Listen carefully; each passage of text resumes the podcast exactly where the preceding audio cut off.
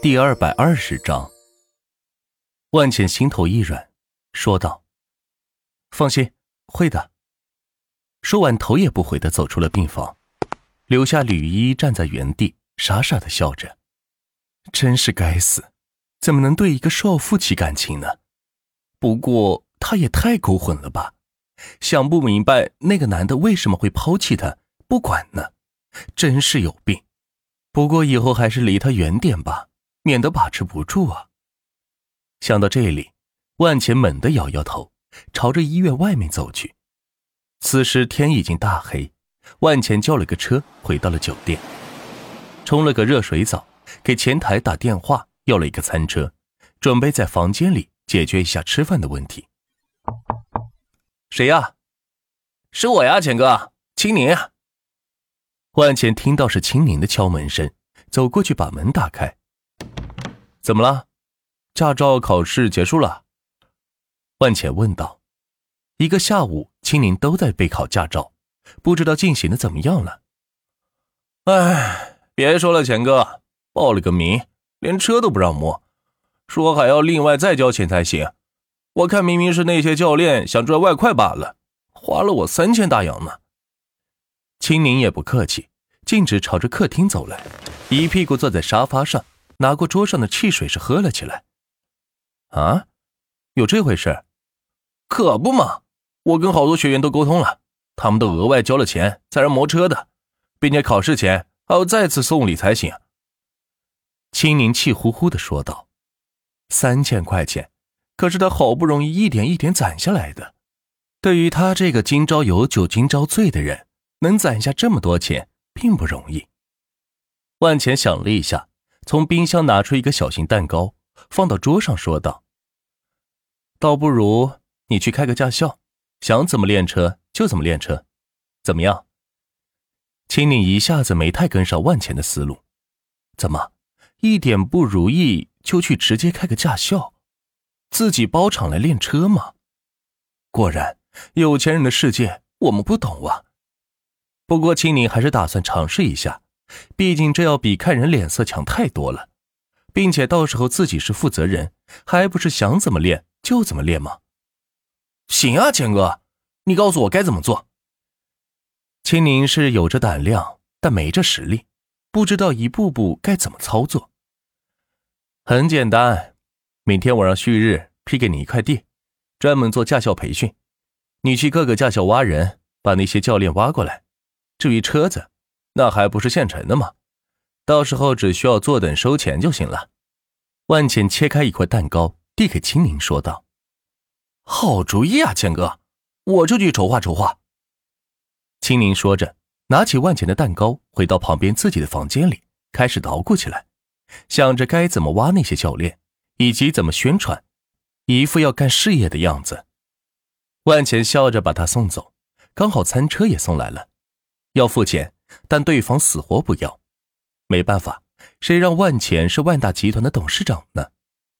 接过餐车放到客厅，万浅给小雪发去微信，成立前通驾校，人员不用管，这边有人负责。好的，万哥哥，今天太晚了，我明天给你办理。小雪回复道。结束谈话，万浅打开餐盒，大快朵颐地吃起来，一边吃一边想着最近要解决的几件事。一是培训班的全国加盟数量，二是钢铁厂的正常运行，三是制造卫星抢造地图软件，四是占领魔都的二手房市场。每件事都需要付出大量的精力和金钱。万钱吃完餐车上所有食物，心满意足地躺在沙发上，枕着胳膊想着自己的未来，脑子里不由得浮现出吕依依性感妩媚的模样，就这样陷入了睡眠。第二天一早，一阵手机铃声将万钱给吵醒了。呃，哪位？万钱揉着眼说道。你就是万钱吧？告诉你，滨河技术学院已经被我起诉了，你就等着败诉吃官司吧。说完，对方直接挂了。啊，神经病吧？万浅坐起身来，看着手机时愣了半天，谁没事告状学校干嘛呢？想了半天才想起来，昨天让学校开除一个学生，他父亲是魔都有名的律师，曾扬言要状告学校，应该就是他了。果然，没过多久，陆江涛打来电话。万董事长，有个不好的消息要告诉你。哎，是不是有人要起诉咱们学校？万浅掏着耳朵说道。啊，没错。你怎么知道？他们联系你了吗？对于滨河职业技术学院的实际控制人信息，在一些官方网站上都能查到，所以知道万钱的电话也不足为怪。嗯，刚才给我打电话了，没关系，该应诉应诉，需要赔多少钱就赔多少钱，我输得起。万钱在电话里说道。对于这样的起诉，万钱是丝毫不惧怕的。不就是想让自己学校赔点钱，蒙受一些经济上的损失吗？没有问题，但是他儿子的上学问题可就要担忧了。到时候看看是那点钱重要，还是一个孩子的前程重要。陆江涛得了万钱指使，挂了电话，准备起草应诉函，由他亲自上法庭进行申诉。万钱自然会替他请最名贵的律师，将他的法律责任降到最低。至于赔钱这些事，答应又何妨？但是万钱有的是办法，让他爸爸跪着求自己收回罚款的。打开金融 A P P， 检索到魔都所有的大学，一共二十四所大学，共花了七万两千亿将他们股权全部收购，然后在证监会的交流 A P P 上，直接跟着二十四所大学的负责人发了信息，只有一行字：所有学校不得接收玉珍律师的儿子玉明入校。下面则纷纷回复收到。有了这个基础，就不怕玉珍他们打官司。他倒要看看玉珍是否在乎他儿子的前途和学业。当然，他们完全可以让儿子到外地上学，但是玉珍却不同意，在眼皮子底下还给老子惹这么多事，若是出去了，还不反了天了。所以玉珍坚决不同意玉明到外地去上学。解决了这件小事，万姐也打算成立钱通律师部，到时候有什么事情可以直接让律师出面解决，毕竟现在是法治社会嘛，而玉珍只是自己的垫脚石而已。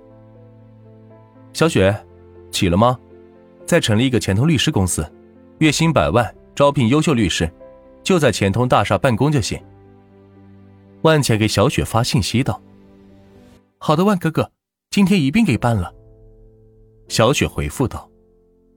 万钱打开房间内的笔记本电脑，找到自己之前留存的中介公司信息，有三万多套房源信息都等着交易，就是碰不见买主。原因很简单，价钱谈不拢，但是到了万钱这里就简单多了，只要你愿意卖，那就一定能卖掉，因为根本不带还价的。于是泡上一杯好茶，将窗帘拉开，看着外面的高楼大厦，开始挨个给他们打起电话。谈话的内容很简单，房子还卖吗？多少钱？然后直接给对方转过去，并且告诉自己的地址，让对方把房本和钥匙送来。就这样，一个上午买了五千套房子，共花了四百亿。陆陆续续的有人来到酒店，上到总统套房见过万钱，把房本和钥匙交给他。到后来，万钱干脆直接找了两个服务员站在门口，一个收房本，一个收钥匙，并且做好登记。若是有中介公司看到这个场面，估计就惊呆了。这收房的速度，一个人顶一个城市的中介呀！这样的业务员若是能招来，那绝对是镇店之宝，当吉祥物供起来都不为过。一个上午就这么充实愉快的过去了。万浅伸了个懒腰，打电话给撒贝，询问一下外卖平台的入驻情况。